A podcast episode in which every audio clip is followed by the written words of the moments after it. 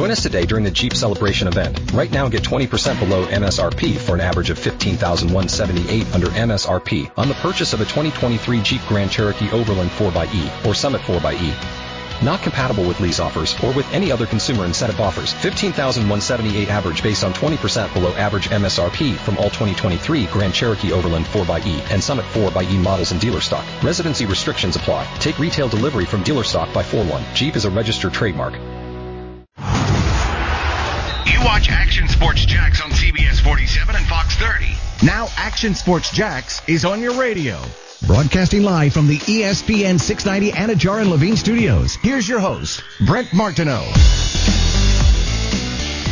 We made it to a Thursday here on Radio Row in Atlanta, Georgia. Super Bowl 53. Brent Martineau, Austen Lane, Marcel Robinson, and Stuart Weber still with us. They will join us.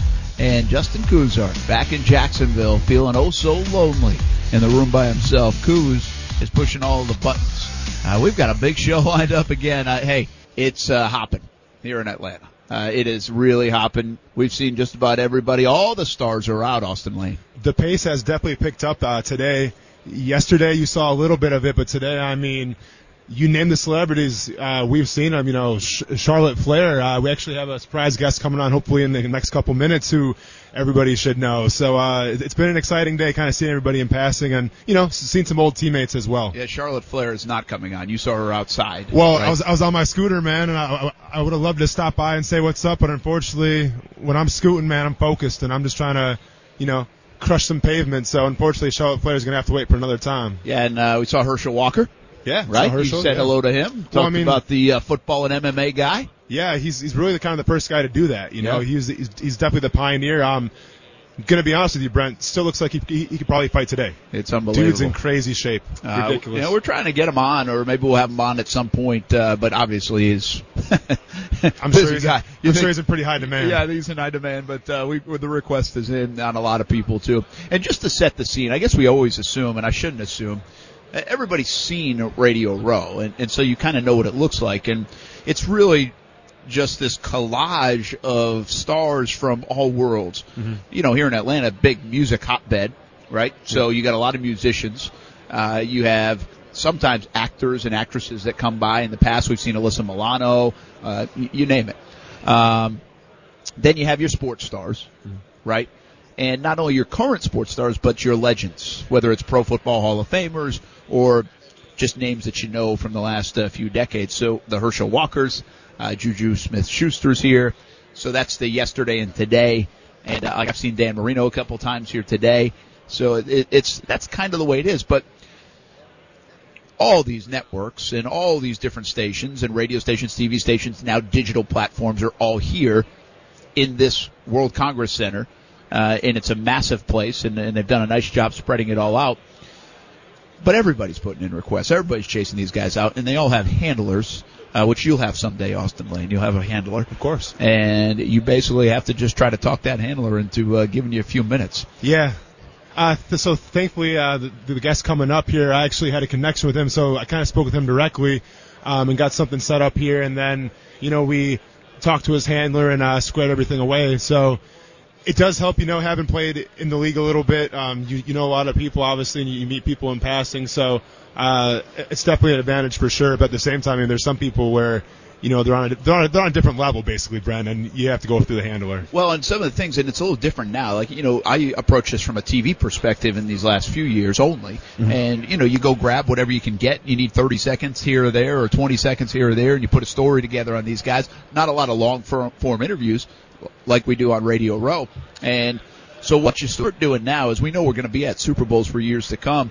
And it's good making connections and say, okay, we can't get you this year. Let's get on the get on your schedule for next year when you come here again. And that's kind of how it works. I mean, from and we're looking at Evander Holyfield right now, stopping at every single place. By the Real way, I think deal. he has steak as well. Oh, really? Uh, and well, Deontay Wilder- I'm, I'm starving. The, the, the heavyweight champ, Deontay Wilder's uh, scheduled to join us in just a couple moments, and that's what you always have to do when you go to Radio Row, and, and when I and when we have a show and say scheduled, Yes. because you never know You if they're never actually know. going to get over here uh, to your table. But we're pretty confident that Deontay Wilder will be here in uh, just a few minutes. Earlier today, I got a chance to actually went and found this guy. He wasn't here on Radio Row, but I had a chance to speak to Kyle Rudolph, the Minnesota Vikings tight end.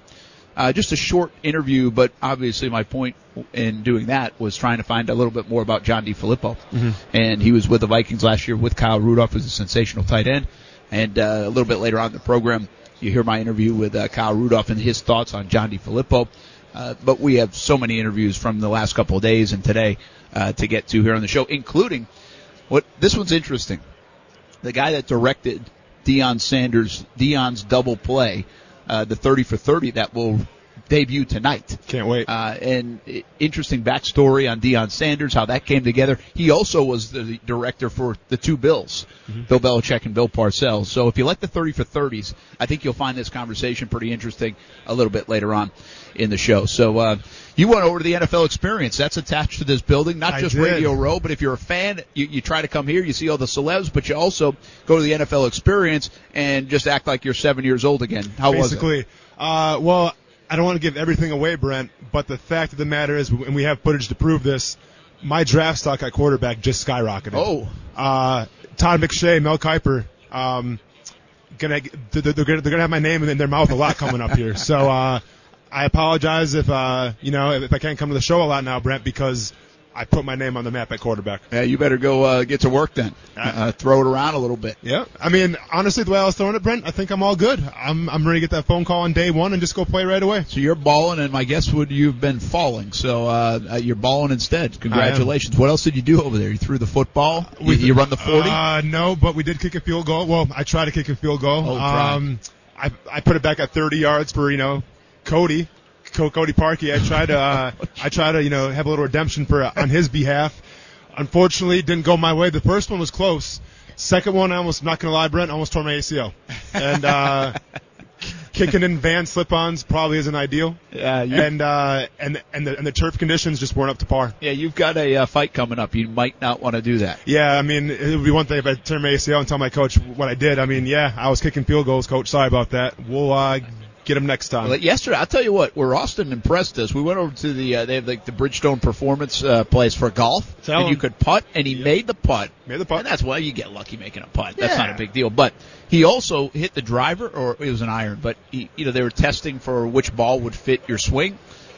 And I'm not gonna lie, I had zero expectation for Austen Lane I don't golf with yeah. a golf club. Yeah. It Be was pretty good, man. Be honest, Brent. Be honest. an athlete. Be honest. Pretty good, right? I mean, can't can't beat me in darts, but he's, an athlete. I am an athlete. I'm an athlete. Yeah, you know, I kind of have that gift where I can see someone doing something, and I can kind of, you know, copy that to the best of my abilities.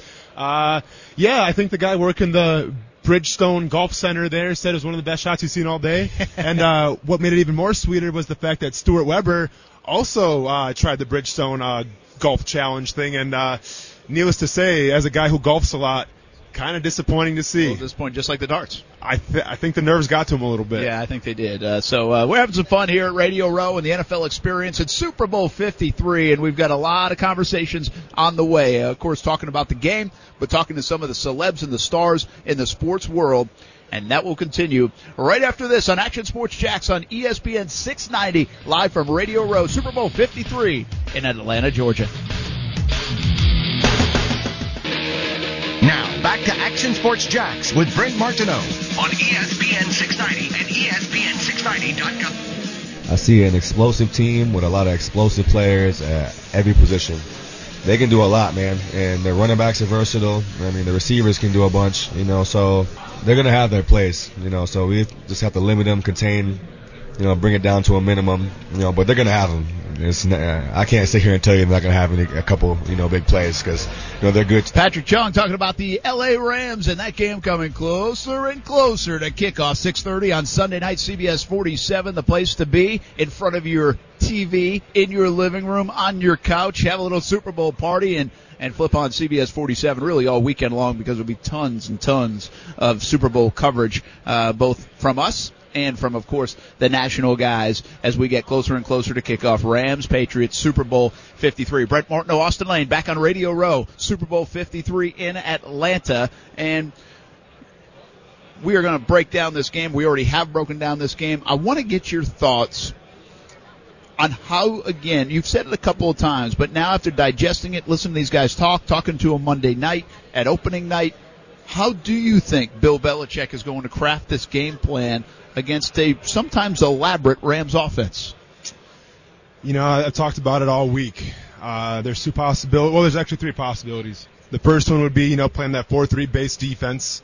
Uh, the problem with that is the fact that it leaves them su- susceptible, you know, to passes. And obviously, I mean, the, the Rams can pass the ball and get it twisted. They have Todd Gurley, C.J. Anderson, but they also have some very capable receivers, especially with speed. The other option would be doing the nickel.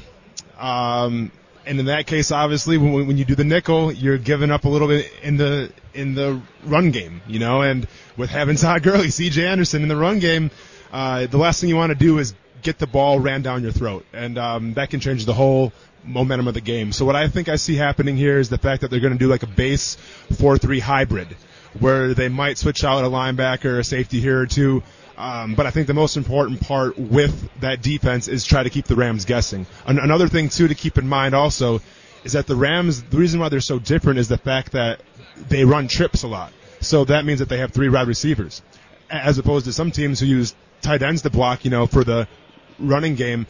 Uh, the Rams rely a lot more on the receivers um, in bunch formation. So basically, they're a lot closer to the quarterback or to the offensive line than a than a usual receiver set will be.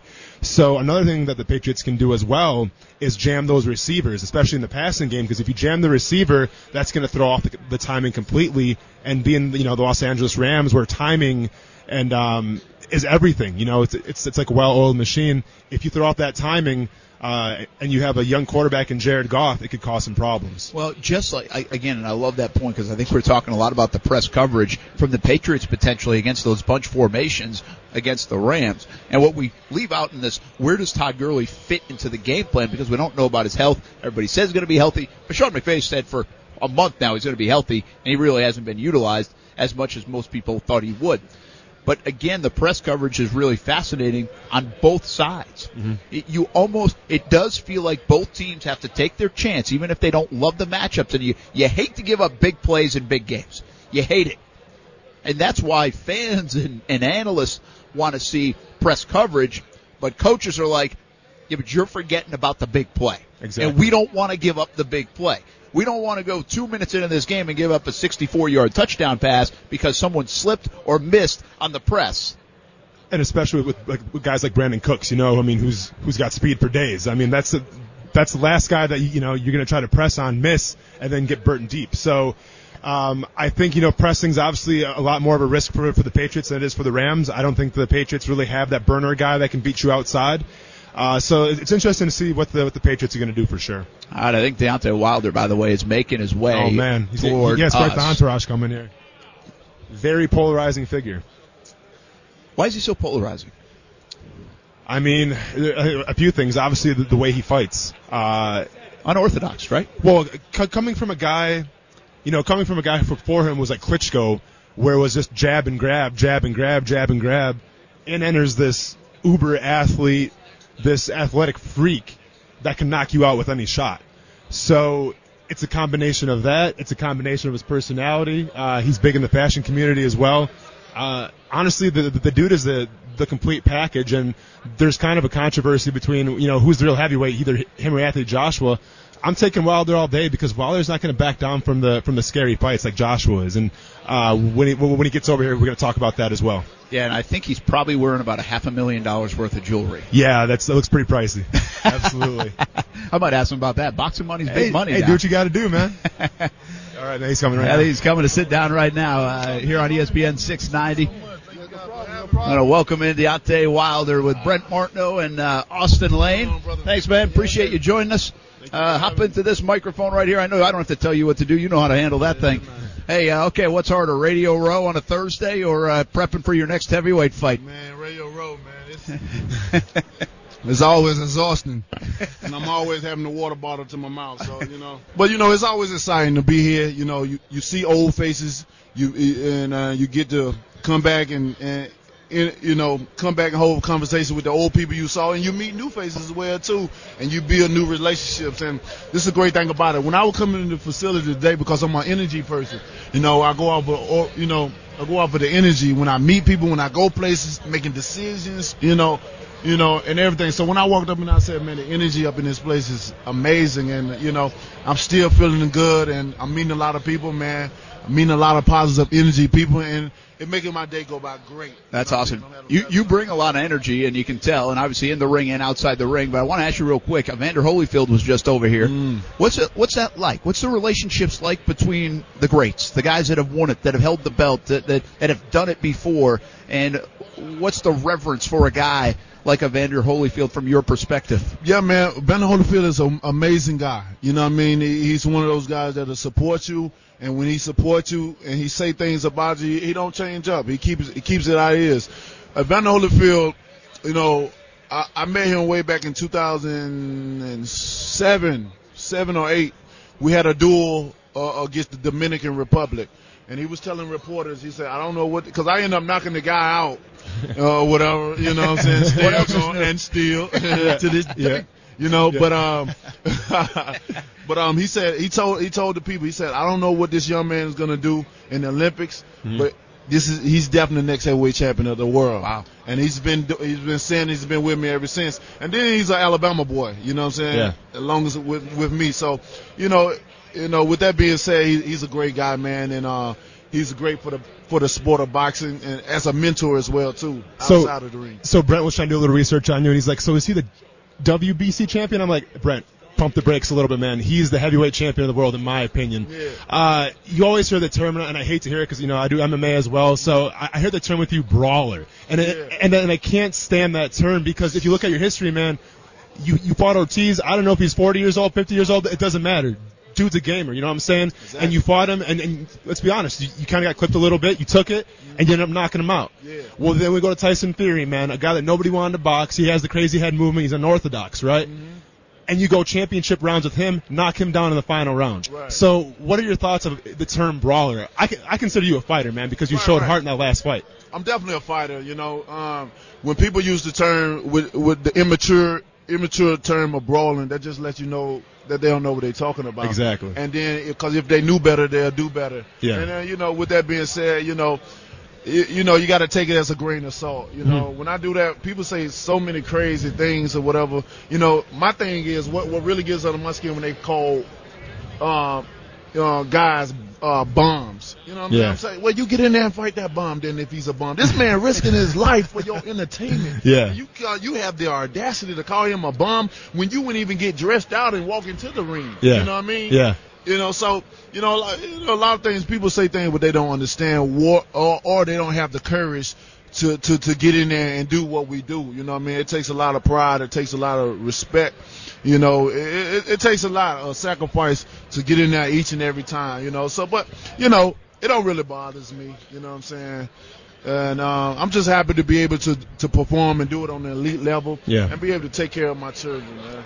Talk about this resurgence of the heavyweight division. I uh, I truly believe that you kind of spearheaded the whole thing because I mean you know back in the day it was it was the Klitschko brothers man jab and grab jab and grab boring style of fights.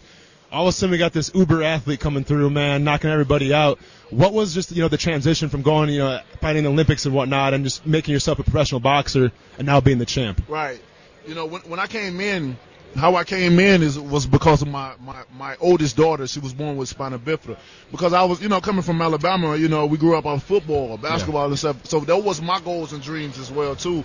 But you know, sometimes when you have a, a, plan for you, God have other plans for you. And uh, when my daughter was born with spina bifida, I had to get rid of all the sports. I, I, I dropped out of college you know, for her because we needed the money and, and I picked up the gloves, you know, not knowing where it would take me. But like I tell people all the time, I speak it, believe it, receive it. I spoke what I wanted to do. I believed that I was going to get there and I allowed my results to be the, be, uh, you know, allow my results be the receiving part of it, you know. Yeah. Um, everyone has greatness. Everyone has greatness in them. Everyone in this room has greatness in them. Because greatness is only determined by service. So what you put in, what did you put it, what you put into your life, what you put into your time, your occupation, you can be great at whatever you do. And that, you know, that's that's where I am now. Yeah, I believed in myself way back when everybody like, oh, he's from Alabama. He, you know, because you don't, you don't, you're not used to hearing people from Alabama and being in boxing. Yeah. Because we didn't have a commission at the time. Vander Holyfield from from Alabama, Joe Louis from Alabama, Earnie Shavers from Alabama. You Yeah. know what I mean? But you know, those guys started their career elsewhere because they had to, and it's just amazing feeling to be able to be where I'm from with little to none resource, and to and to be on a major platform right now, affecting lives and, and bringing excitement to to to uh, um to the heavyweight division. So your your last fight with Fury, obviously, was a draw. Mm. Um, some people say you won, some people say you didn't. In my opinion, if you knock somebody down twice, they're not going to win the fight. You know what Oh, I'm saying? So it was a draw. What's going to happen next? We're going to get Fury Wilder two, and where's it going to be and when? Fury Wilder two, uh, or should I say Wilder Fury two? Yeah, there we you go. Know? Yeah, yeah. that never matters to Nah, me. I you know what I mean? Some people, you know, it do. but uh, it definitely, it definitely gonna happen. That's 100% guaranteed. It's gonna happen. You know, only reason it wouldn't happen if they somehow buzzed out of the the the, uh, the agreement or something like that. But it definitely happening.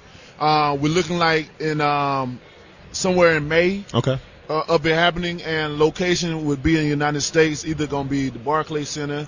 They're pushing very hard for the Barclays Center, where the Barclays Center is pushing hard to have it to host the fight, or it's going to be in Vegas. Uh, one of the two, but it's going to be an amazing fight. It was an amazing fight the was- first time, man. You know, I'm optimistic about anything that I'm involved in. You know, I understand that we live in a world where you know, it's so many different opinions, and you can't please everybody. You Yeah. can't. It's too many people.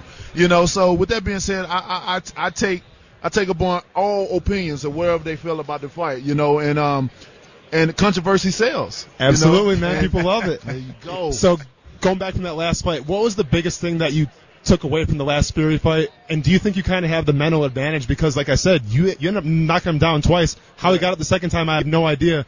That's got to be in the back of his mind a little bit. Uh, most definitely. What I, what I what I took away from the fight is basically what I already known, but I, I just I, I I man I, I was just you know I don't know what the term I use for man I was just being basically I had I had the world I had I had I had you know LA hasn't had a big fight in years there. Yeah. You know what I'm saying? And this country boy coming along, making it happen, bringing the excitement back to to to to American boxing. You know, I had the whole, I had I had all the attention right there. You know, it already was hard. You know, building. You know. In America, because boxing is not the number one sport, I'm Yeah. always competing against other people. I did never, I never had a dancing partner that really can promote it. I'm always promoting by myself. So I got the promotion, I got the dancing partner. It was great. So it captivated so many people. So many people was drawn into it. And I like, finally, finally getting the American attention that I deserve. Yeah. And it, was overwhelming. Uh, but, you know, I started, I, I, I went away with the game plan totally. Yeah. Okay. I, like, I started doing what I know what I could do. Yeah. Just knock out. When I, when I, when I press pressure myself to knock people out, it never happens in the times. But Yeah. when I slow down and take my time, that's when the magic happens. So that's the biggest thing I've learned. Just take your time. Just slow Yeah. down. I know you. You know. I know it was a big moment for you. You know, bringing the people, getting bringing the attention back to America. But just take my time, and um, I'm gonna be victorious. I, I don't see this fight going past seven. Listen, we have to wrap pretty soon. A few more questions for you. Anthony Joshua, obviously he, he has the belt as well. Like I said, I think you're the real heavyweight champion. What are your thoughts of Joshua? Is he kind of scared? Is it more of a management problem where they're just kind of trying to protect him? Because let's be honest, man, you're you're a fighting champion and you're fighting the real deals here. He's just kind of I don't want to say he's fighting lower level competition, but he, he's not fighting the talent that you are. He's he he, he have, his his name have definitely have sucking down in the conversation Mm-hmm. as far as boxing concerned because people have caught on that he don't want the hard fights. He's trying to make money. They say it's a business. That's what his people say. We're we're dealing with a business, you Yeah. know. You know, um, so when you're dealing with that, it's going to be hard for them to really just pay the top elite athletes or competition to get in there and fight. They said that they wouldn't want to fight me unless it was 2020 or whatever. Yeah, you know, um, so they weren't in no rush. You know, he if they w- if they really wanted to fight me, they would have they would have allowed me to accept that. Well, I accepted 15 million dollars and and and they moved the goalpost. They they lied, they contradict. He out of his own mouth said he would take fifty million dollars and come to America and Yeah. make it happen. And we gave him, we offered him fifty million dollars, and he was like, "Nah, psych." You know, my my fans deserve it to be over here and stuff like that. The dude don't want to fight. Yeah. I don't know what's going. He definitely is not in, in control of his career.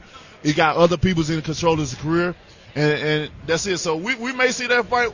You know, we may not. We'll see. One more question for you. We're at the Super Bowl. I know you're a fan of football. Mm. Is there any doubt in your mind that if you played football, you'd be in the NFL right now? And and would you be playing tight end or defensive end? Because I mean, you're you know you're obviously kind of lean, but I feel like you have a defensive end mentality. Right, right, most definitely. Uh, you know, I don't, I don't, you know, I don't. You, the first question was like, would I be playing? Yeah, yeah. Would you be yeah. in the NFL? You know, I look, man, back in, I don't know, man. This is, I used, I always ask myself, like I tell my daughter that was born Spider Bill, the reason I got into boxing, I said, babe, if it wasn't for you, I don't know what daddy would be doing. Yeah. I, want to say yeah, but I'm not sure. You know what I mean? Uh, and what was the second? So second question, would you be like a wide receiver slash Oh, tight end, yeah. or, or or are you playing defense? Because I feel like you kind of have the mentality as a you know defensive end linebacker. I definitely type. be like wide receiver, Okay. uh, defensive end. They had to put more weight on me, but they, Yeah, I'm yeah. sure they won't have no problem with the program. No, for sure, for sure. You know what I'm saying? I, I, you know, I used to be a quarterback as well too. I'd Okay. be so tall, can, can scan the field and see. Yeah, you know, yeah. so it's been either be the wide receiver, DN, or, or try for quarterback. Uh, he Fair can do enough, it man. all, and he's the world champ. I, I got, we got to let you go. But I, we are on TV. We're on all this other stuff. I mean, how much money do you have on right now? What's that watch? I, I mean, your sunglasses are like they got diamonds on your sunglasses. I got like a hundred. He's counting it up. a hundred. 77, 14, hey, there's a lot of money in boxing, Yes, especially when you're the champ. 100,000, 100 and, see, 14, and 40. It's about That's why you're the 140,000. champion, man. That's why you're the champion. Deontay Wilder. Thanks for joining us, man. Champ, I appreciate, appreciate it, man. Good luck. Thanks a lot, man. We'll be back on ESPN 690. Thanks for the champ for stopping by. Action Sports Jax on Radio Row. Super Bowl 53 rolls on right after this. such a long game. You're going to have to play great, you know, great, basically four hours of football. You'd love to start fast, provide some margin of error, but we were down a bunch a couple years ago to the Falcons, and it worked out pretty good. Whatever it takes, man, you got to have mental toughness to just fight. That's Tom Brady talking about being a Super Bowl champ and what it takes to win the game on Sunday. 6:30 kickoff on CBS 47. Of course, we're going to talk a little bit later about these 30 for 30s and Deion Sanders double play that's uh, debuting tonight, and also to the director of the, the the man that put together the two bills. If you haven't seen that, Bill Parcells, Bill Belichick. And part of our conversation is about the mental toughness of guys like Belichick, but also Tom Brady. And uh, you'll hear that conversation later. And, and Brady is on a different level. It's kind of become like a little punchline, laughing thing. What do you mean he's never had coffee? What do you mean he doesn't put sugar in his body? All those things. But it's amazing the lengths you have to go to to be great. Very few people have the amount of talent to just let it ride like that. And uh, Deion Sanders, by the way, might be one of them. and I'm not saying he didn't work hard. Yeah. I'm just saying you have to go to if you are not a supremely talented and gifted individual, and there are very few of those in that sense from an athletic standpoint, that you better do something that is so different than everybody else. And Tom Brady, who is not a freaky athlete, of course, Yeah. he does whatever he needs to do from a mental edge standpoint, maybe better than anybody else. And I don't know how you grade that and how you like. I've always thought Tiger Woods in that category was unbelievable. The mental toughness of Tiger Woods on a golf course was unbelievable. So I think. Uh, I think Brady is in that company and maybe even beyond that kind of company. and we're talking Brady and you know prime time. Um, they fall in the same category of their work ethic as well. You know, especially Brady. I mean, it's it's been documented. It's in books of just how much he takes care of his body, how much he studies the game, and it's almost like he he's never satisfied with his craft. He's always trying to get better. And sometimes the problem with prime time is the fact, like we talked about, you know, he, he has that he has that aura about him where there was Deion Sanders and there was prime time, and and the fact that sometimes when um, you know, the, the fact that sometimes when you, you have that aura about you and, you know, you're kind of cocky and, and you're very brash, sometimes people forget about that work ethic, but make no mistake about it. Deion Sanders also had that work ethic, had that mindset. Um, you have to have that, or else you're not going to be able to play at two sports. Yeah, and I think a lot of people say they work hard. and Yeah, they don't no, understand yeah. what, There's what that kind of work ethic is. There's a difference. You know, there's a different kind of discipline to it.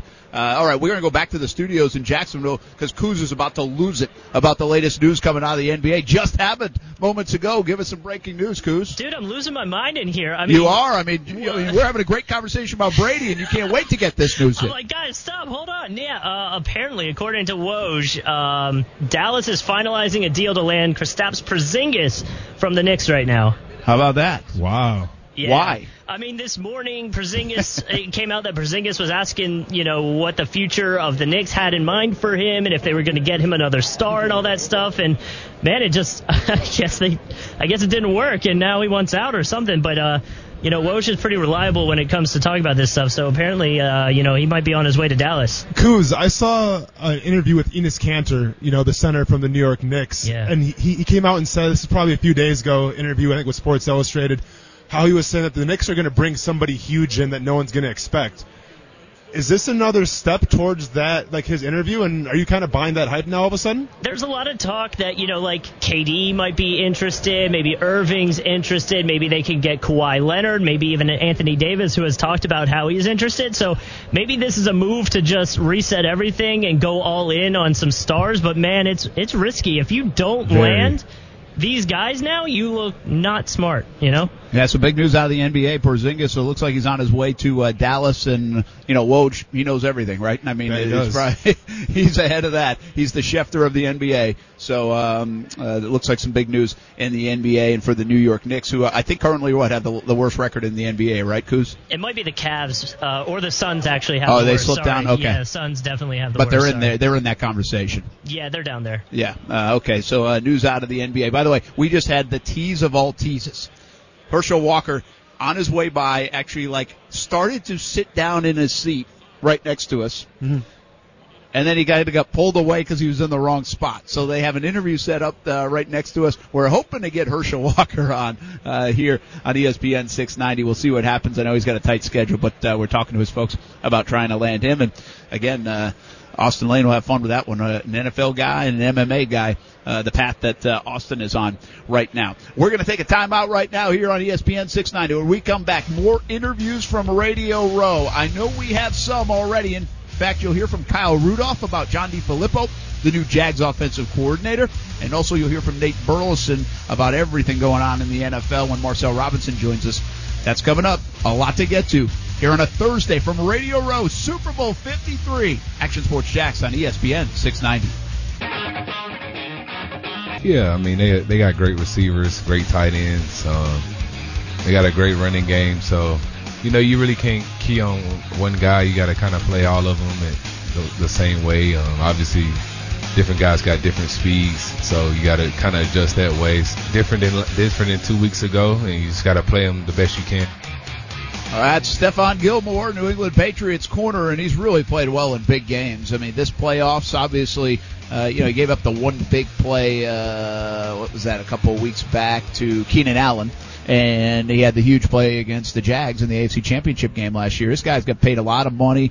Uh, you weren't sure about where his career was heading, and all of a sudden, uh, his career is headed in a good way because uh, he is delivered in the big time for the New England Patriots and uh, trying to get a Super Bowl ring with the Patriots this year against the Rams. Welcome back to Radio Row. Brent Martineau along with Austen Lane. Did you just break a chair? No, dude, I'm, I'm cramping. I was, oh, you're cramping I'm up? cramped. I got a cramp. Oh, no. Yeah. yeah. Oh, let's see. I think uh, that was the effect of running sprints this morning and then getting uh, getting my bugle kicking on. Um, yeah, you you uh, you did some work. You work out at least. Mhm. Uh, none of us do, but it's hard to drink enough uh, water.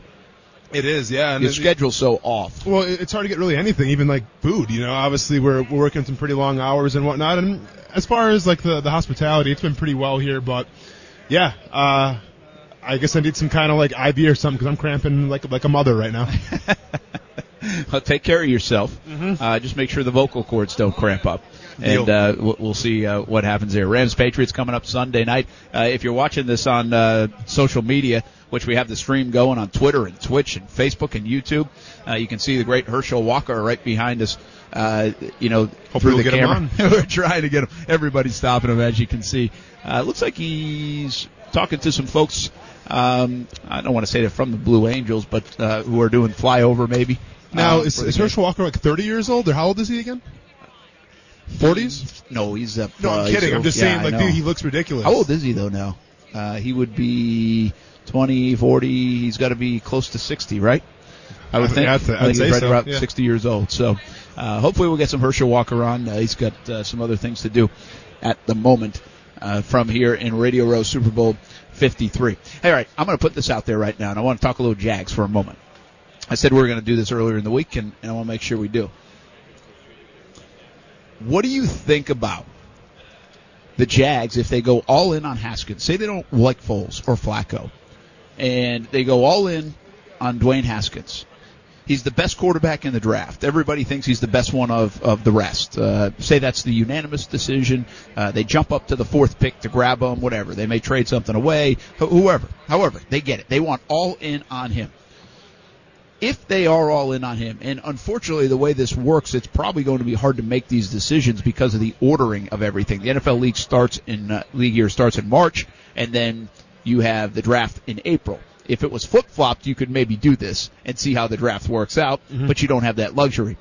What I'm getting at here is from a fiscal responsibility standpoint. If the fan base knew that Dwayne Haskins was the future of this franchise, would you be willing to, or would the Jags be willing to, keep Blake Bortles here in Jacksonville as the backup, as the bridge, because it's a the fiscally correct thing to do instead of paying all this money to, uh, say, a Flacco and the money you're paying to Bortles, and now the money you're paying to a first round pick in the top 10. That's not the ideal way to do this. And It so you not. hang on to Bortles, you bridge a couple of games, maybe not even, you bridge training camp, and you give it to Haskins. I'm completely disagreeing with you here. So you're saying if you bring in Haskins, obviously Haskins is going to be the starter and Blake Bortles is going to be the backup, correct?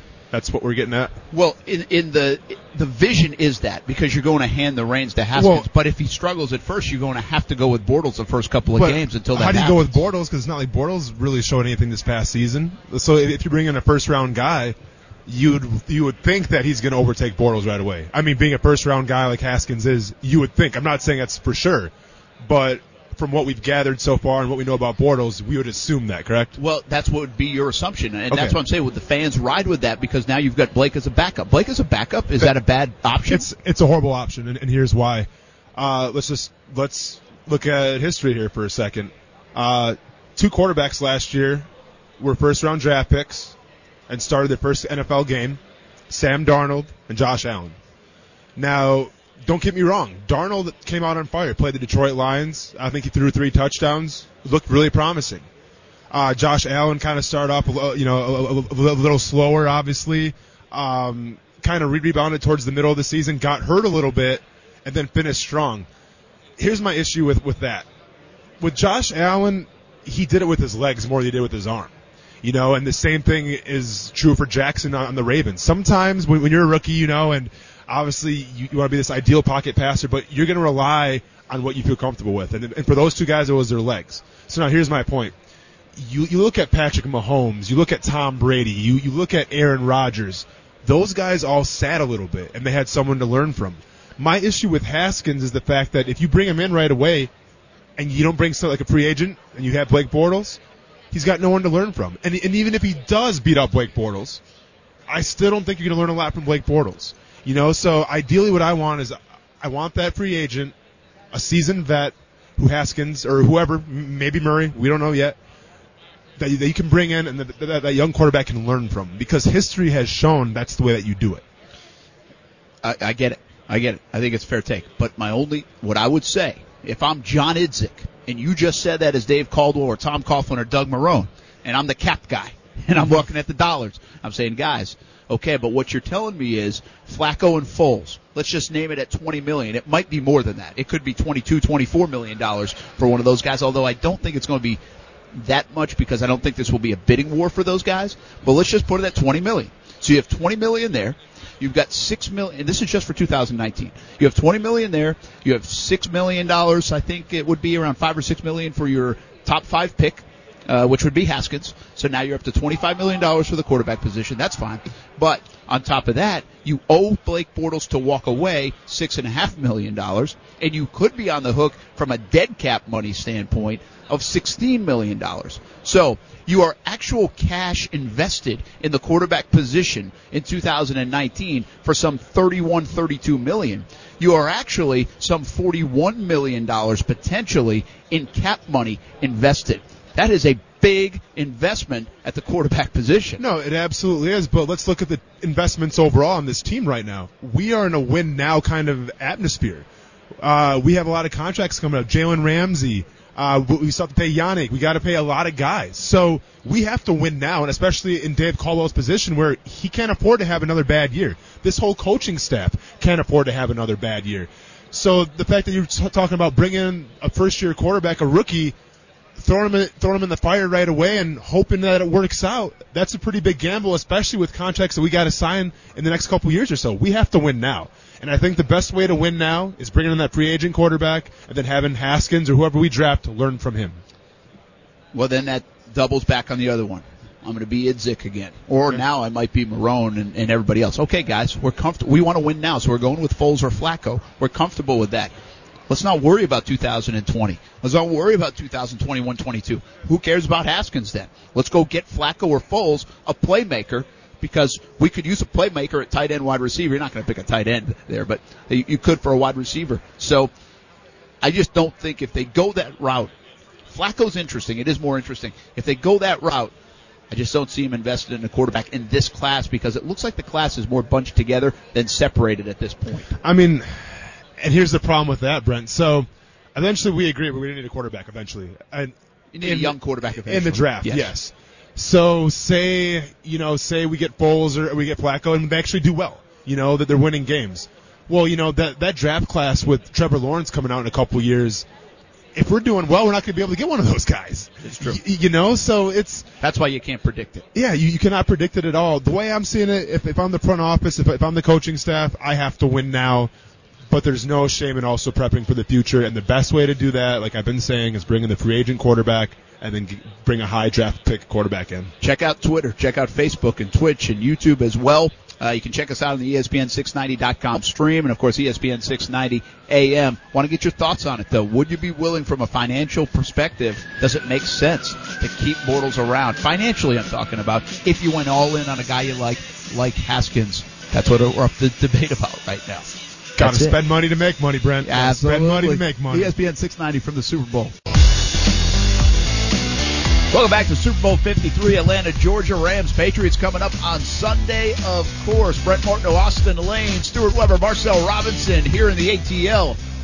Justin Kuzar, Kuz back in the studio and breaking down the big trade that just went down in the last half hour, as you can hear. Wilder. What's going on there? That's Deontay Wilder. That's Deontay Oh, Wilder. okay. again. Uh, we had, uh, you know, we had Deontay Wilder earlier do what we call on TV an ID, Yeah. right? Um, and we'll have it for radio as well. And we say, uh, it's like Deontay, I'm Deontay Wilder and this is One Action take too, by the way. It was only one take for him. It was. impressive. But see, these guys, like Diamond Dallas Page was like this yesterday. Yeah. So good. Yeah. I mean, so good. It, it was, it's a talent to do what they do. I mean, Dude, listen, a lot of people have trouble saying, I'm Brent Martineau and this is Action Sports Jax. Yeah. Like, No. that's not easy. And these guys, it, and so it, when they do one of those, that's what he just did. And at the end, he yells at the end of it, and it's classic. You'll hear it like on the show in future days and weeks and months ahead. But it, the whole room just stops and everybody watches. Take it from me as, as a guy who just needed five takes at the NFL experience to try to close out the segment cause, because I kept saying live from that, you know, and it- it's actually not going to be a live shot when we when we turn it in. So I, I said for four times like live from the NFL experience, and then you know obviously Marcel had to coach me up a little bit. So it is not an easy thing whatsoever. Uh, props to props to you know the, the champ for doing it in one take. Uh, DDP had a good one too. It took him two takes. It did, and, And it was also comical. And the outtake Yeah. was amazing, Very comical. And I can't put it on TV or radio, Yeah. but it was absolutely amazing. Take our word for it. It was really good. In fact, I'll share the one that went good for Diamond Dallas Page on uh, Twitter because I kind of recorded it from the side, Yeah. and uh, you can just see everybody watching them too. It's it's fun stuff. All right, Kuz, uh, jump in on this. Uh, who won the trade? All right. Well, and so that's the thing. I mean, uh, the the Knicks are sending in Kristaps Porzingis, Courtney Lee, Tim Hardaway Jr., and they're getting back Wesley Matthews, Dennis Smith Jr., and DeAndre Jordan. Uh, so, you know, I don't necessarily like it for the Knicks right off the bat because they have Frank Ntilikina. Like, they've got young point guards already that kind of conflicts with uh, Dennis Smith Jr. So, I don't necessarily know how I feel about it for the Knicks, but I feel like this is a move because they're trying to do another move. Ah, so it's a setup. What well, you- which is they're revamping the whole thing, so that makes sense, I guess. It has to be. What do you see that next move being? Because obviously, Enes Kanter has kind of teased that the Knicks are going to do something monumental, bring some star player in, uh, and that you know we should all stay tuned. And er- at the time, everyone thought that he was kind of joking around and just you know being silly. Yeah. But now it's obvious that something big's about to happen, possibly. Well, and I, I wouldn't rule out, you know, Anthony Davis. Yo, yeah, Anthony Davis wants to go to Lakers, but it's not his choice right now. It's whatever the Pelicans can get that will make them uh, better off for the future and get back the assets that they need when Anthony Davis leaves. So. Uh, I know he's mentioned Anthony Davis said he wouldn't mind being in New York, and in theory, if AD goes to New York, maybe in the offseason they can convince Kawhi to come over, or maybe a KD to come over to, you know, have his own little, uh, you know, prove it year himself. All right, uh, interesting talk uh, out of the NBA. We'll talk more about it and uh, keep you updated on any other happenings. But uh, big trade uh, with the Knicks and the Mavs in just the last uh, half hour or so. Back to football we go. A couple responses about what uh, Austen and I were talking about before the break and keeping Blake Bortles. Uh, Jason Brown says, "Yeah, why not?"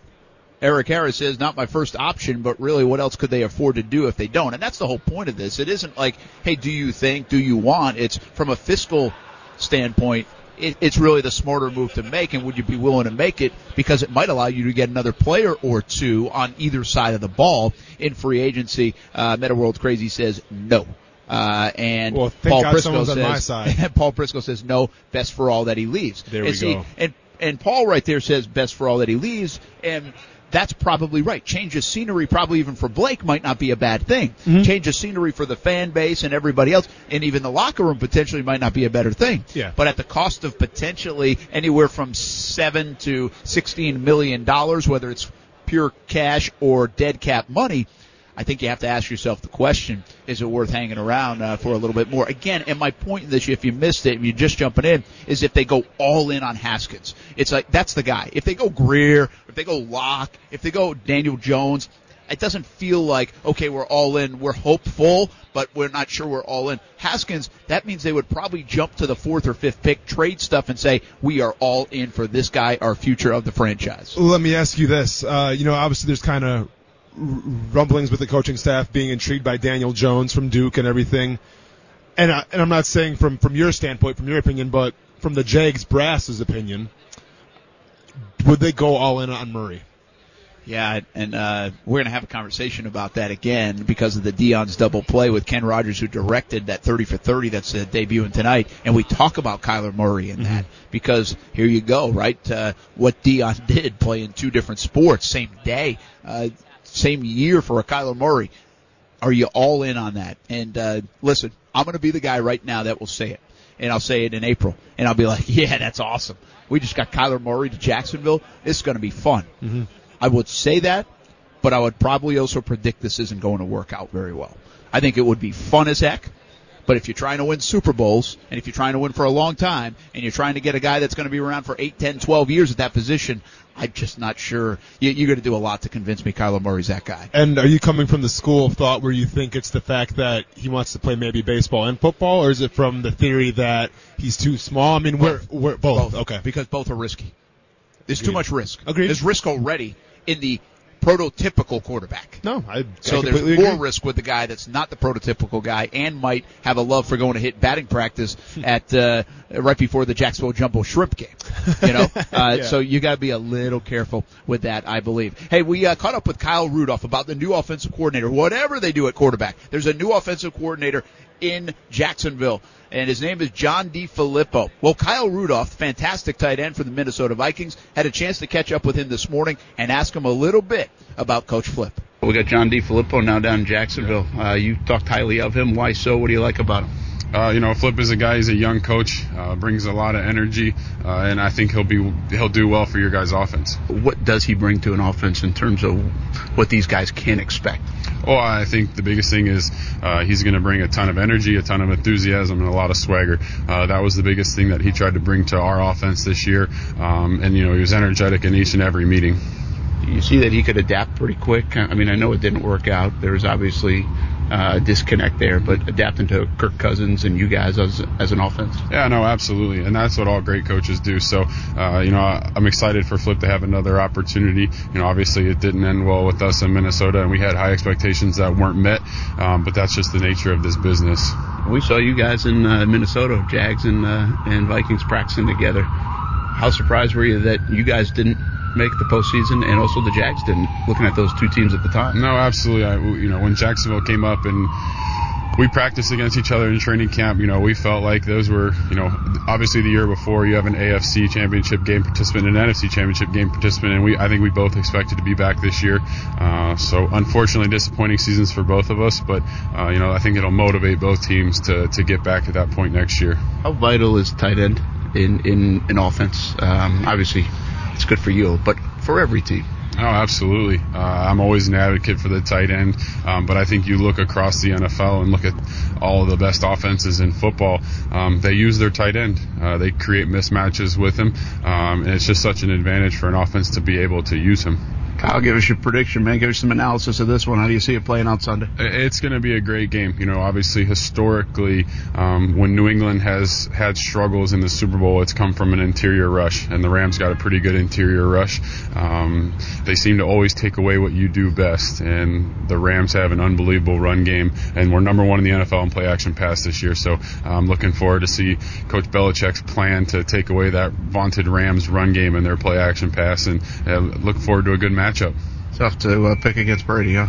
Always. That's kind of been my answer to, to every one of my prediction questions. Is you know you've learned over the last 17 plus years it's it's hard to bet against Tom Brady.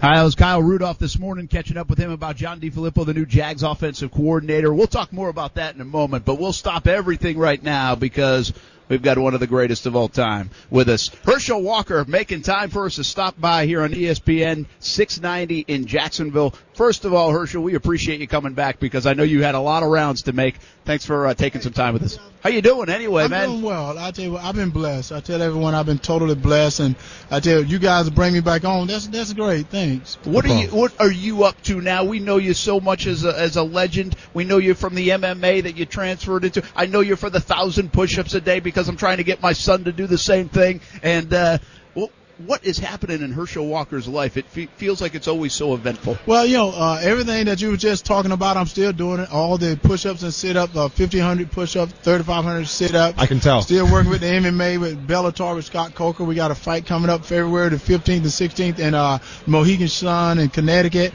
Working with the military every three weeks. I'm at a base all over the world. Just left Germany uh, about two weeks ago, and then I also own my own two companies, two of the largest minority-owned companies in the United States. So, uh, and trying to be a dad. I uh, have a son that's at SMU. He's a junior, and he's supposed to be a supposed to be a freshman, but he's a junior. Speaks four different languages. I tell you, incredible, incredible kid. So, uh, I, that's what I tell people. I've been totally blessed. So you mentioned you work with Bellator. Obviously, Scott Coker, you have that connection from Strikeforce. What was that? You know, me be personally being you know playing in the NFL for five years and going to MMA as well. What was that transition like from you going from NFL and then going in that cage? You know, it, it was very interesting because when I was at Georgia, I used to fight in martial arts tournament. Uh, I went, to, I played college football on Saturdays. I went to church Sunday morning. I fought in Taekwondo tournament Sunday afternoon. So I always thought, you know, I'm, I'm a fighter. I can fight. And I remember when the MMA put the rules and regulation and the weight class in, I said, you know, I love to do that. It looked like an exciting sport. And I remember Scott coming and watching me do a matchmaker bout out in L.A. And Scott said, uh, Herschel, if you uh, go to a good camp, I get you a fight. And I'm thinking, wait a minute, dude, I know how to fight. I don't need to go to a camp, but because he made me go out to AKA. I was out there for 10 months. I trained almost six days a week, Best almost nine too. hours a, One of the top a day. camps, One yeah. of the top camp with Cain and Daniel and Luke. I trained with those guys, and I can tell you what, Scott Coker saved my life. Yeah. That's the reason I'm with him now at Bellator. And, and I say because Scott's just not a fight promoter or running Bellator. Scott cares about the athlete. He know how to match make a bout. He know how to put guys together, and that's the reason I'm with him now, and that's the reason I'm helping him to promote different things. Herschel Walker with us on uh, ESPN 690. Uh, the Georgia fans in Jacksonville, listen, I got to ask them a Georgia. We'll bounce back and forth here. Uh, we only have you for a few minutes. It's been since 1980. How shocked are you since they that Georgia has not been able to win the whole thing? Since Well, then, because it's an unbelievable yes, program. it- we it love is. that. Athens is amazing, and obviously Kirby Smart's doing a fantastic job. But is, doesn't that stun you? It's been almost 40 years. Oh, it, it, is- it is done, you know, but they made it to the dance before. And, and I said, guys, they're going to get there. Right now, I think they're knocking on the door. And one thing I think it's doing is building confidence. I think Coach Smart is doing one heck of a job, and they're building confidence. And I think they're going to get over the hill. I think this is going to be their year coming up. I think those guys have been down the dance floor too many times not to overcome that hill. And I think they're going to do it this year. I have to ask one more thing. So, you know, going from a team sport like, you know, playing in the NFL, obviously, and playing football, going to MMA where, don't get it twisted, it's still a team sport. You still have your training partners, you have your coaches, but when you go in that cage, it's just you.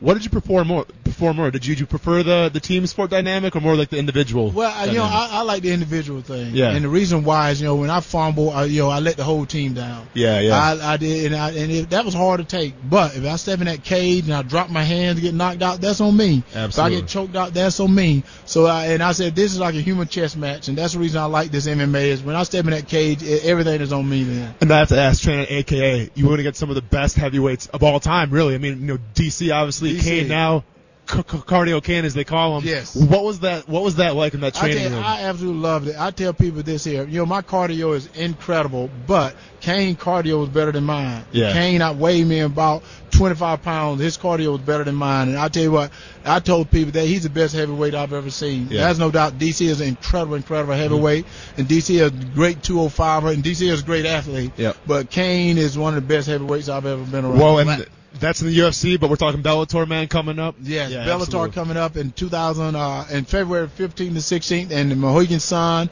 where, like I said, the 50 Cent is putting up that million dollars. I don't think anyone is putting up a million million dollar for a fight. So I think people, if they're in New York or in the Connecticut area, come out to the Mohegan Sun to see this fight, or catch it on uh, Paramount uh, channel or either on the Zone. I think they'll really, really enjoy it. That's a great venue. I think great athletes. I think Herschel Walker. I think Bo Jackson. I don't think Tom Brady. I know, how wild, of, is. how wild are you is. of what he's you, done? Tom Brady is absolutely incredible. You know what's so funny? I tell the people this all the time. The guy is always, always making it to the top of the pedestal. And not only is he making it, he's bringing a young team with him.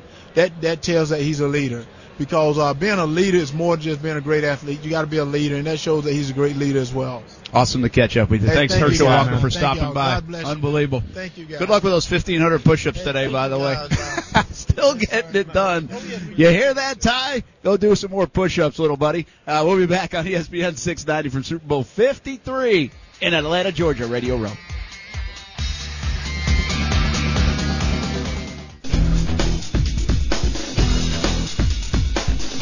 Give it to me, Kuz. I'm trying, man. It's not playing. Oh, it's not working. I was waiting for it. Hold on, give me a. s- You're gonna get it. Yeah, There it is. There it is. Gotta push that button. The happy hour horn a little late on happy hour. We got a Little lot happening here. Yeah, we do. On ESPN 690. It's live radio, people. Uh, and thanks to Herschel Walker for stopping by. I didn't think there was a chance Herschel Walker was coming back. Yeah, man. And by the way, you you're getting into this now, man. You're a radio fun. guy now. Well, I mean, you you know- Deontay Wilder. I didn't think I, I thought you guys were gonna have to fight for us to go to break. Yeah, yeah. And and you didn't want them to usher away uh, Herschel Walker either. No, not at all. I mean, uh, you know, it's you can kind of see it from the smile on my face. I mean, yesterday we had DDP, you know, who's a big hero of mine. Then today, I mean, having the champ of the world, and then Herschel Walker, a guy who's really the first guy to go from you know the the, the, the field to play uh, fighting in the cage. Uh, it's been kind of overwhelming, man, meeting all these people, and, and guess what? They're all cool too, which is really awesome. Yeah, I mean, obviously Herschel Walker. By the way, 56 Class years act. old. 56. years old. How about that? That he said about his fight. son. He said he's he speaks four different languages. Yeah. He's already like spe- uh, he said he should be a freshman. He's a junior. What he meant by that is academically. Yeah, I know. Uh, how bright he is. And you know, Herschel Walker to me is Bo Jackson. I said it. Bo Jackson, Herschel Walker. To me, are Yeah. from an athlete standpoint, you know, Deion Sanders. People talk about him as an athlete, and I get I, there's there's so many fantastic athletes. But those guys were just specimens Mhm. that like you don't get put on earth and you're built that way. It doesn't seem like you Without know? a doubt, and, and he was being generous too. Like he said, he was training at AKA. I mean, against Daniel Cormier, who was, you know, he's been to the Olympics and whatnot. Um, and I know personally because I've seen interviews with Daniel. Daniel said Herschel held his own, and that's a, that's a guy that didn't really wrestle that much growing up, but he held his own against an Olympic caliber wrestler. You know, I mean, that's just uh, you don't see that. As someone who's you know wrestled myself with Olympic caliber wrestlers, it's a different animal. Yeah, it is. Uh, you know what I go back to is New Jersey General days, right? He played from 83 to 85 for the New Jersey Generals. So I was six, seven, eight years old during that time. And I always tell people, I got into sports. I remember sports when I was 7 Seven was the year. So that would have been 1984. I can remember everything that happened in 84. I can, Doug Flutie, by the way, started it because he had the Hail Mary against Miami.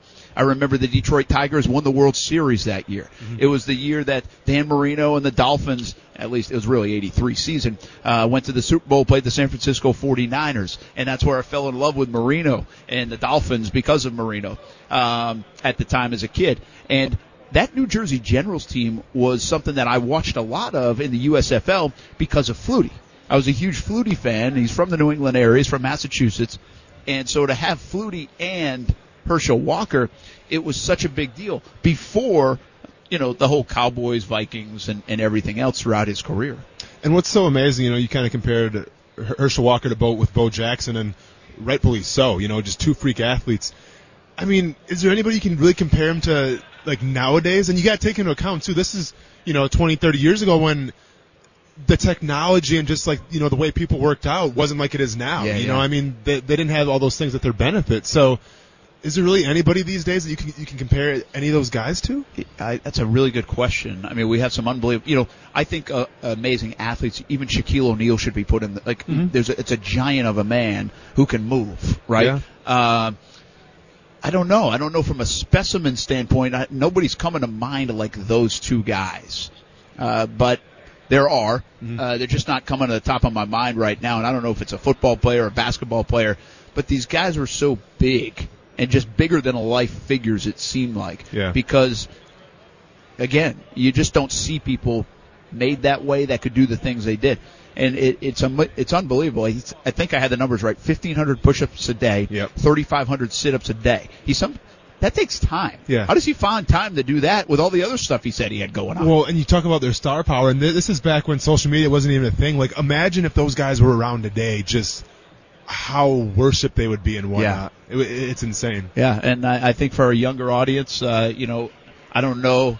you just saw Vito I Stellino. saw Vito, man. I, I had to point him out. By the way, Vito might join us tomorrow. Oh, cool. I'm, Um, I'm going to be gone, unfortunately, but tell him I say what's up. Uh, yeah, that's right. Uh, Austen's uh, taking off tonight. Uh, won't be with us tomorrow, but we got a lot of stuff interview wise that uh, we did with Austen uh, earlier in the week that we'll have tomorrow. But, but yeah, so I, I just think from a younger person standpoint, um, I think they know guys like ja- Bo Jackson and Herschel Walker, and still re- it's there's this reverence to those kind of uh, names and, and athlete, and uh, you know, not the most successful from a championship oh, no, but uh, they're but- polarizing figures. but but just unbelievable athletes. When we talk about sports, those are just pure athletes, uh, which is really cool. And by the way, I just want to tell Jacksonville and the MMA fan base in Jacksonville, Yeah.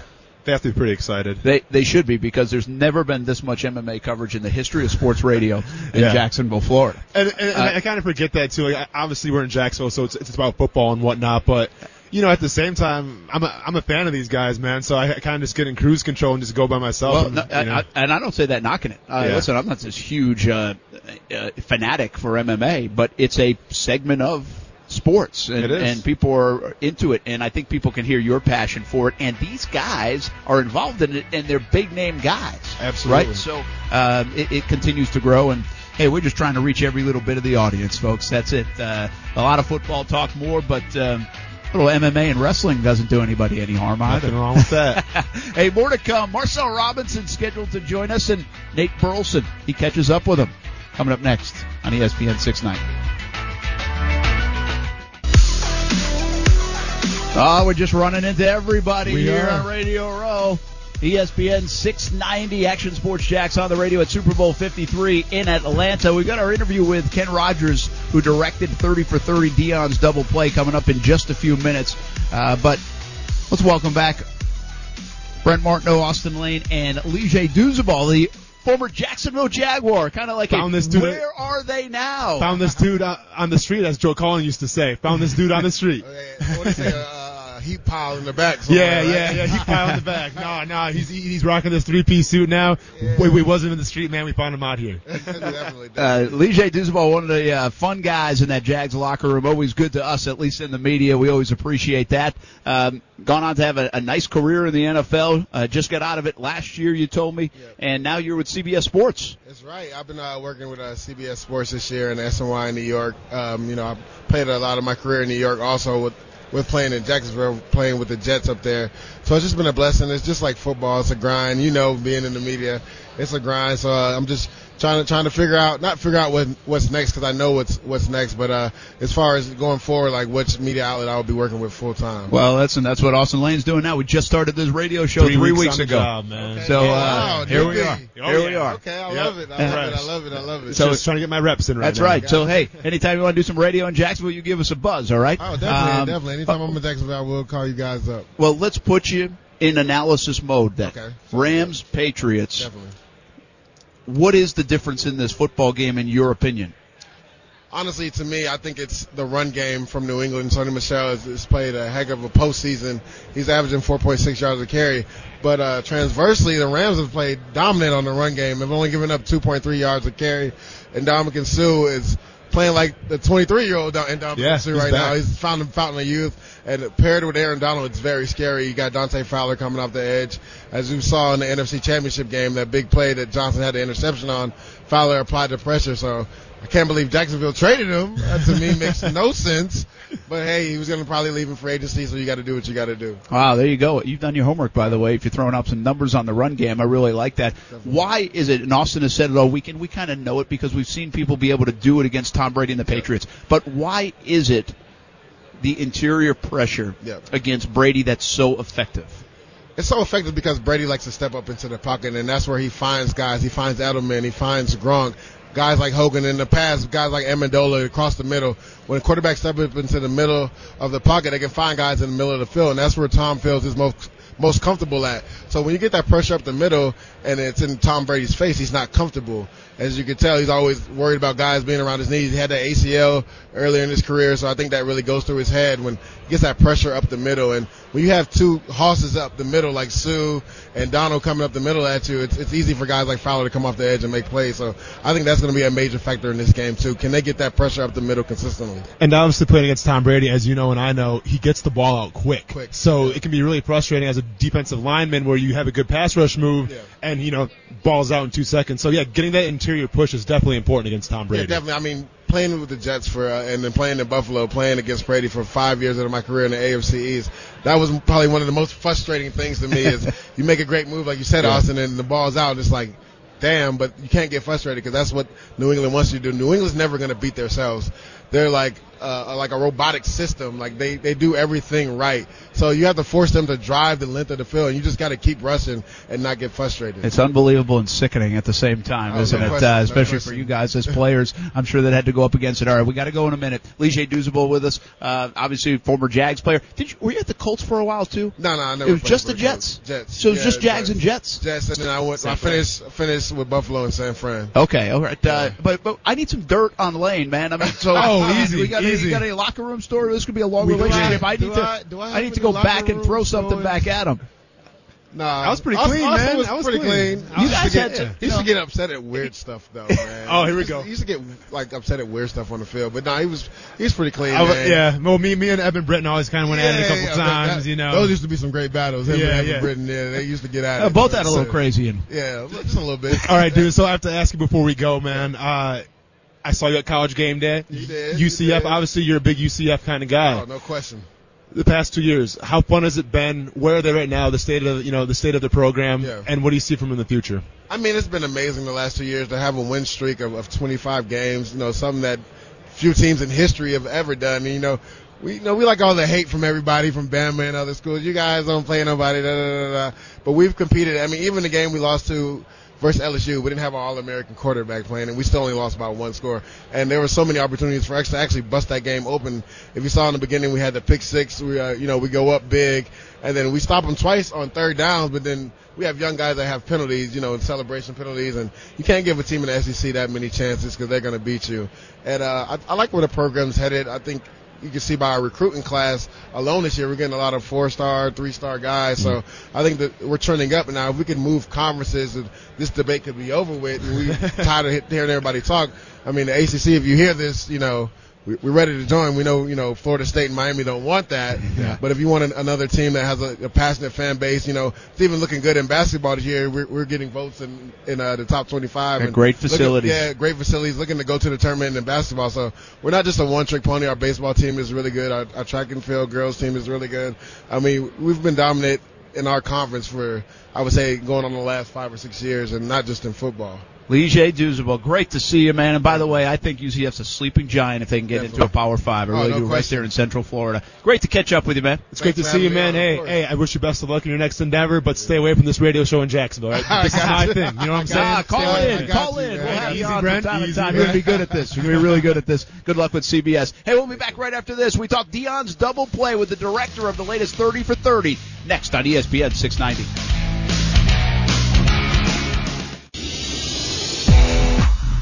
This is going to be fun. I love the 30 for 30s that ESPN does, and they've got a new one coming out tonight. Deion's double play. Deion Sanders, of course, the day where he played a little football and baseball. And the man that directed that latest film is Ken Rodgers. He joins us right now. And uh, you're like Christmas morning probably today, right? This thing gets unveiled. Yeah, you know, it's weird. You live with a film for so long and no one else has seen it. And, you know, I hope uh, we had a premiere here yesterday uh, at, here at the Super Bowl and people responded. And that was really the first hint I had of, wow, people really do enjoy Deion Sanders and this story. Uh, and I hope everyone does that watches tonight. All right, you've got the character, right? I mean, Oh, yeah. Deion Sanders. I mean, you, that, that- you can start with that, and then you can go from there, and you've got an event uh, because of that event that happened and his double play. Uh, what was it like having Deion as as your main focus? What's crazy is that there are two main focuses because Deion Sanders is not prime time. They're two different people. And that's what really is the most interesting part of the film for me is that Deion admits that in college he created the prime time persona in order to raise his value as a cornerback in football. So he created this character that was bigger than life and would garner a lot of attention. But primetime couldn't play baseball because the culture of baseball is one of no individuality, teamwork first. Uh, you play a lot of games. It's all about your uh, overall team and individual expression. I mean, you're not even allowed to look at your home run as it goes off. Well, primetime, you know, danced into the end zone every time he got a chance. So that guy couldn't show up for baseball. So this film's actually about two people. It's about Deion Sanders and primetime and the battle he had between wanting to be both. He wanted to play both sports. you know, looking back at prime time, I mean, he was a he was a star player, obviously, and and he he commanded attention and everything like that. If you fast forward to nowadays and social media and just how how big everything is, do you think not only he'd probably be the biggest sports entertainer, obviously, but maybe just like the biggest ce- celebrity in in the whole world? he, he certainly would take advantage of of social media today. And this event by itself, I believe, would be the biggest sports story of the year. There's no doubt. I mean, you look at what Tim Tebow does. You know, he he hits a home run and it's all over, and you're like, yeah, that's okay. It's in Double A. Deion Sanders in 1992. We're talking about the Hall of Fame cornerback in the NFL maybe the best player in his position ever. When he played baseball, he didn't just play baseball. He played 97 games, only 97 games, and led the entire major leagues in triples with 14. He, he was great with steals. He was incredible on the baseball field, and it was his second sport. Yeah. And so you imagine someone doing that today and being that good. I mean, he changed games with his speed, with his steals, with his triples. I can't imagine what it would be like. Would he be the most famous person in the world? I don't know, but certainly he'd be the most famous person in sports. Uh, there's so many ways I want to take this, but because you just brought up Tim Tebow, and I also want to bring up Kyler Murray, Yeah. because obviously, listen, the Jags are looking at a quarterback, and and I think it's a scary thing for an organization to say, okay, I mean that's a quarterback position. You've got to be all in at the QB spot. You can't be taking batting practice on Tuesday afternoon instead of watching film. At least I don't think you can. So. But it feels like more prevalent than ever, even in baseball now. You've got two-way players, whether it's Ohtani or some. Maybe we get to this where you you can do both a little bit. I don't know. What are your feelings after living this film for so long of what Tim Tebow was trying to do after not playing baseball for a decade, and also a Kyler Murray who who was a risky pick at, in the NFL draft. I, I think it's to the point where it has to be one or the other. I, I really don't think there will be another Deion Sanders. Uh, certainly not performing at that level of both. Um, Bo Jackson did it before, um, and and I think you can argue forever about who was better there between the two. But when you talk about Kyler Murray, these days the finances require an all time an all in commitment. I don't think anyone would draft or or get him uh, on their team, baseball or football, and be okay with the split time anymore. Um, and he's a rarity, really, because kids now grow up specializing in one sport, and the athletes are getting so much better at particular sports because it's all they concentrate on. That a kid like Deion, who grew up in Fort Myers, just playing in the playground, three sports actually, he played basketball and was pretty pretty darn good. In college, he was pretty darn good in track. It was just his natural ability. He just played. But that wouldn't be enough today. Today it takes the, the hours upon hours. So I think Kyler's going to have to decide, um, and I, I think it's going to be a tough decision. Deion has said uh, publicly that he would advise maybe baseball because of the finances. Uh, And the health. yeah, health. You get paid a lot more, and it beats up your body less. But when he makes that decision, if he's going to excel, I don't think he can try to do anything else. Deion, you know, playing baseball and going to football and back again. Um, what was the perception like from his coaches and, and you know, obviously like his manager? I mean, were they encouraging or did they kind of dislike that? Yeah, well, you once again you talk about the difference between football and baseball. So his football coach was Jerry Glanville, you know, the man in black who encouraged MC Hammer to hang out on the sideline of Falcons games. I mean, he wore big belt buckles and you know was he was a big character himself. He was great with it, and he actually says in the film that you know on this weekend when Deion tried to play both sports in the same day, Deion wasn't there all week, so he decided he was not going to start Deion. So he benched him for one play and then put him in because he, knew, hey, I need Deion. You know, no matter if he's not if he's here or not here, he's a great player. I'm going to use him. Now baseball, Bobby Cox and especially John Schuerholz, the GM of the Braves, they didn't see it that way at all. They were very, very adamant that if you decide you're going to play for us in the postseason in the NLCS, then we don't want you leaving. And Deion saw it as well. I won't miss a game, but in between games, I'm going to jet down and play for for the Falcons. The Braves did not like that, uh, and it really colored the relationship from then on. I mean, he he signed a long-term contract, but then was traded to the to the Reds, and it was because of this the fallout of this event of this weekend that if it happened today would be the biggest news story uh, you know of the year. Yeah, obviously everybody in has always made the play in NASCAR with the Indy 500, the double there, right? I mean, we get we, we think that's cool. We think it's different. But what I wonder about, especially because of the perception of Deion sometimes, and you've now lived this film and you lived that day, is that day looked upon as a selfish play by Deion Sanders, or was this a guy trying to be loyal to both of his locker rooms and his teammates and help them out in big situations? I'd like you to tell me because everyone who watches the film feels differently. I think if you're uh, a, a baseball type person who who thinks that one thing at a time, um, if you're old school, like a lot of baseball fans are, because that's why they love the sport, the tradition, then you're going to look at this film and and really feel like Deion was being selfish. I mean, you, you can make an argument. Okay, you didn't miss the game, Deion. You make it, made it back, but you missed warm-ups. You know, they didn't know if your plane was going to arrive in time. They have to set their lineups. Yeah, okay, you were there, but come on, you know it's you're kind of, you know, messing with them. Um, if you're Deion's side, I know what Deion would say. He'd say, "Hey, a cheetah doesn't need to stretch." You know? And so if you if you're predisposed to like Deion, you're going to love Deion in this film. If you're predisposed to think that this was an, an act of marketing and, and trying to become bigger than uh, the game, you'll think that. Because the truth is, I think both are true. Yeah. I think Deion was a really loyal teammate and wanted to be there, but he he was well aware of his marketing image and what this was going to do. Um, and I think it blew up a little bit for him. I think he thought it was going to be a lot more positive than than it turned out to be. Yeah, very interesting. Uh, you did the two Bills as well. Uh, Bill Belichick, Bill Parcells, and people love that one, right? I mean, because we got to see a side of Bill Belichick. I mean, people still, uh, just last week, I think we were talking about Bill Belichick, and you talk about personality, and you talk about all these things, and they said, yeah, but in the two Bills, I kind of it changed my perspective on it. Did it change yours? And just how well received was that thirty for thirty uh, that you did? That's the response I get is, wow, you you you sob, you made me like Belichick a little bit. uh, what am I? What am I supposed to do now? I kind of, I, I, I thought he was the dark Sith, and now I, I think I realize he's just a regular guy.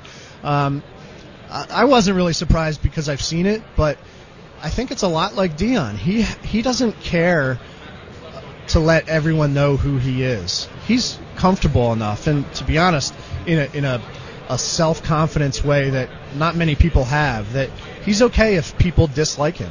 It doesn't really bother him. He doesn't mind that people think he's grumpy and all, and he puts on that face. I would care. Yeah, that's not a natural you know, thing, I'm right? sitting here right No, now sure. trying to sound professional and look the part, and that's what we do as people. Mm-hmm. Bill Belichick is so secure with who he is that he doesn't feel the need to do that. And once in a while, he br- lets that wall down, as he did in the two Bills, and you say, "Oh, that he's a real guy, and, Yeah. and he's nice." And here he is apologizing to somebody that he was in this heated war for, and you know, talking about how they love each other, and it's it was an amazing thing to see that wall break down for everyone to view because I think long term people are going to forget about those grumpy press conferences and remember him as just this master of not just football but of himself the most self-disciplined man I've ever I've ever been around you know he's always on to the next game always on to the next play if you watch him on the sidelines he doesn't celebrate touchdowns he's just he's already on to the next thing that takes such uh, strength of character that uh, I'm not sure we'll ever see someone that as strong-willed again. Ken Rodgers with us directed uh, the two Bills, directing Deion's double play that will uh, debut tonight, of course, on ESPN. And uh, as we let you go, and I know you've got a lot to do, I'm a uh, TV guy by nature, uh, TV geek, if you will. I love the behind the scenes of the industry. These 30 for 30s have have changed the landscape of television in a lot of ways, in my opinion.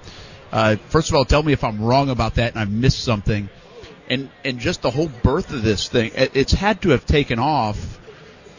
I mean, to the nth degree, more than than than anybody would have predicted. Uh, do you see it that same way, or what am I yeah, missing? there's very often one show that can change everything. You know, a lot of people point back to The Sopranos as starting off this like golden age of TV hours uh, on cable television. Um, I've been working on Hard Knocks for a decade plus, and I think that show, when it came on HBO, redefined the, the sports reality realm. Sure did. When it comes to historical docs, 30 for 30 is it's like Kleenex. You know, it's the brand that defines the genre. Uh, when you talk to anyone about sports documentaries, they'll say 30 for 30. Uh, so the platform is a great one to tell stories because you know that non-sports fans are aware of it. And that's really the, the golden egg for all of us in working in sports is, okay, we know sports fans are interested in this story, but are there uh, significant others or are there parents or kids who aren't really into the story? Are they going to watch and be enthralled by the story enough that they start to become sports fans? Yeah. And that's really the, the genius of the 30 for 30 model is uh, creating this genre that is so hooked to that name. I mean, it was 30 films for 30 by 30 filmmakers to celebrate 30 years.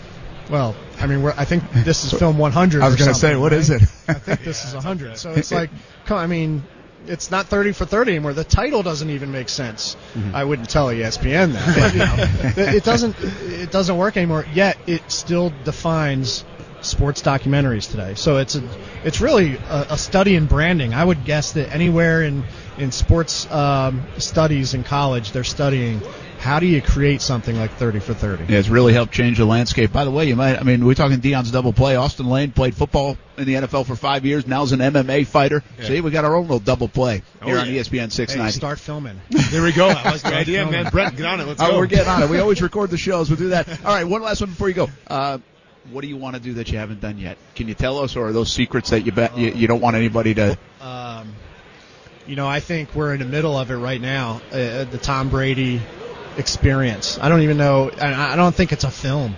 I think it's a. Oh, it's a. It's a 30 part series, you know. Yeah. I think you could do so much, and we've captured so much uh, through the Patriots, and the Patriots have captured so much. Um, I think he will go down as the most disciplined player and, and strong um, um, in mind player, just like Belichick will go down as the strongest coach ever.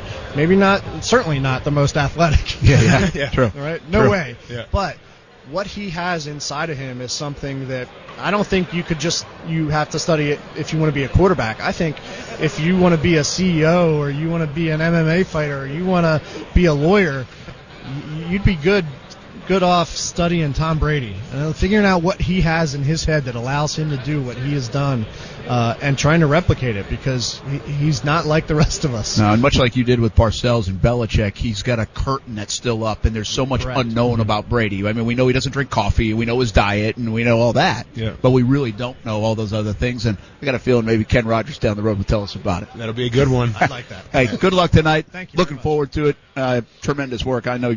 I don't have to tell you that. Uh, you hear it all the time, but nice job. Pleasure to meet you. Thank you very much. Can't wait to watch it, man. Looking forward to All it. right, thanks.